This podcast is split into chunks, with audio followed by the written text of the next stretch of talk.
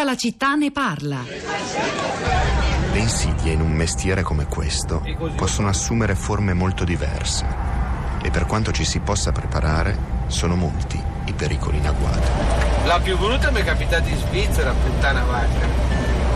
Lì veramente, lì mi ha guardato giù il Signore, guarda. Te pensa cosa cazzo è successo? Alla mattina alle 4 parto, accendo il bucato e parto. Ho detto parto presto, così arrivo su in Belgio, riesco a scaricare per mezzogiorno la una scarico. Così non trovo neanche tanto traffico. Va bene, alle 4 parto, alle 5 arrivo, sono sull'autostrada e arrivo come ci fosse quell'uscita qua, no, per dire. Sì. C'è un camion che sta uscendo. Arrivo più o meno a metà dell'uscita come fossi qua adesso, no, un po' più indietro. Mi supera una classe A, un Mercedes classe A nero. Come finisce di superarmi? Inchioda e si butta tutto a destra per uscire. Il signore ha guardato giù che sono riuscito a frenare abbastanza senza ribaltare il carico, spostarmi a sinistra e l'ho preso, ma sai, una sfiorata così. Ma se lo prendevo, avevo su 250 quintali, se lo prendevo lo buttavo là come un birillo, figa.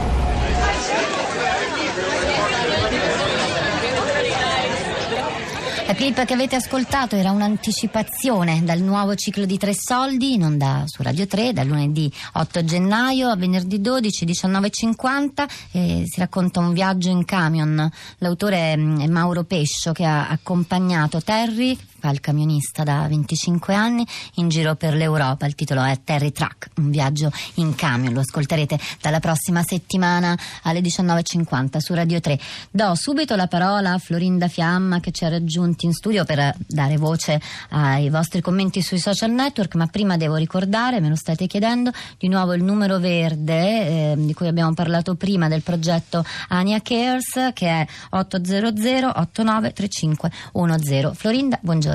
Buongiorno Rosa, buongiorno alle ascoltatrici e agli ascoltatori. Anch'io qualche segnalazione per aggiornamenti sugli incidenti in corso su strade, autostrade. Ci aiutano alcuni account Twitter, ovviamente da consultare prima di mettersi alla guida: quello dei vigili del fuoco, quello della Polizia di Stato, il servizio clienti di ANAS, che è un servizio social che risponde dal lunedì al venerdì a tutte le richieste e segnalazioni su statali e autostrade in gestione diretta. E poi un'altra segnalazione per approfondire, per saperne di più, ne abbiamo parlato ma si può anche leggere un articolo della Stampa, pubblicato sulla Stampa, che parla del fatto che nel 2017 calano gli incidenti stradali ma aumentano le vittime, quindi in calo il numero di feriti e il numero degli incidenti stradali, ma aumento delle vittime. E invece le reazioni sui nostri social network, per esempio Domenico ci twitta: il modo di usare lo smartphone è cambiato, si interagisce nei social, si mandano e si ricevono foto, un cellulare che si usa solo come viva voce quando si è alla guida, la sicurezza deve arrivare dai sistemi stessi, oltre ai sacrosanti controlli, a sanzionare severamente le scorrettezze.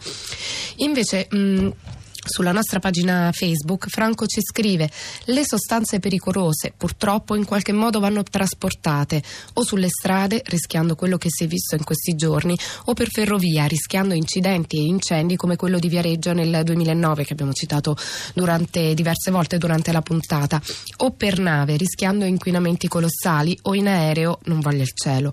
Il rischio zero, continua Franco, non esiste in nessuna attività umana, ma quello che si può fare è cercare di limitare al massimo questi rischi, anche se ciò comporta un maggior costo economico, ad esempio la presenza di 2 autisti sui tir che trasportano carichi pericolosi, fare viaggiare tali carichi solo nelle ore notturne con minore traffico, e per i trasporti in ferrovia un obbligo di controllo e manutenzione periodico molto frequente sui mezzi che trasportano questi carichi, e sanzioni pesantissime a chi non le segue, utilizzo di navi con doppio o triplo scafo per trasporti pericolosi ad esempio. Ripeto, non esiste il rischio zero, ma si possono ridurre i rischi a patto di accettare costi maggiori. Ma quanto vale una vita umana? E infine Mauro, quando si parla di mobilità si dimentica che il disastro di Brescia è un effetto collaterale della scelta di usare fonti fossili per le auto e il riscaldamento. Quando ci saranno solo auto elettriche e nelle abitazioni utilizzeremo energia elettrica con pompe di calore, avremo molta meno circolazione di combustibili che potranno arrivare in treno o gasdotti alle centrali termoelettriche. Ora paghiamo la follia di utilizzare fonti fossili ovunque. È interessante gli spunti che vengono da questi messaggi, Florinda, anche se Marco Ponti per esempio ci spiegava che trasportiamo soprattutto vestiti e computer, chissà cosa trasporteremo domani. Ci sono due ascoltatrici collegate con noi stamattina, la prima è Mariella, buongiorno. Buongiorno. Mariella, lei da dove chiama? Cosa voleva raccontarci? Io chiamo da un quartiere di Venezia, da Chirignaco, e appunto come ho scritto principalmente ci vogliono controlli, ci devono essere in autostrada delle pattuglie che sanzionano, che fermano, che frenano, che li fanno fermare, perché quando oltrepassano i valichi di Tarvisio, del Brennero e arrivano qui in Italia, l'Italia è la prateria. Insomma, io li vedo, percorro la Mestre Trieste abbastanza spesso e sinceramente dobbiamo stare molto attenti, perché improvvisamente il tir si sposta senza frecce, senza problemi, supera parte, e questa è una parte del problema, della gravità del problema. Quindi controlli, pattuglie, sanzionamenti seri, gravi, importanti, e di modo che l'autista che si mette seduto sul camion e parte da Varsavia o parte da Vienna o parte da qualsiasi altro posto all'estero sia monitorato. Controlli e distrazione, Mariella, sono i due punti cardine della discussione di oggi. Grazie per la sua per la sua testimonianza, Mariella, importante. Sentiamo anche Vittoria, buongiorno. Buongiorno, io telefono da Bra, in provincia di Cuneo, sono un'insegnante di liceo, con i miei ragazzi ho partecipato e partecipo da parecchi anni a dei cicli di lezioni, di conferenze, secondo me molto efficaci, perché la signora sottolineava prima il discorso dei controlli, io sottolineerei anche il discorso dell'educazione stradale dei giovani, nel mio caso una quarta classico che insomma è stata molto coinvolta da questi video che sono sempre meno, ho notato negli anni, meno raccapriccianti, cioè non puntano più tanto sul discorso, no, dell'immagine magari raccapricciante dell'incidente avvenuto, ma piuttosto invece video tra virgolette scientifici che sottolineano proprio il livello dell'attenzione che cala enormemente nel caso di stanchezza oppure nel caso di uso di dispositivi vari, e quindi insomma questo approccio direi un po' meno emotivo e piuttosto tarato su un discorso scientifico, comunque su un discorso razionale, li ha coinvolti molto. Quindi io credo, e da molti anni io stessa, quando ancora queste cose non si facevano in maniera così diciamo periodica, ho sempre sottolineato l'importanza di questa educazione stradale, invitando semplicemente nelle mie classi esponenti della polizia stradale. Grazie Vittoria anche per questo contributo, perché anche questo era qualcosa di cui abbiamo cercato di occuparci ed è un punto molto importante. Florinda.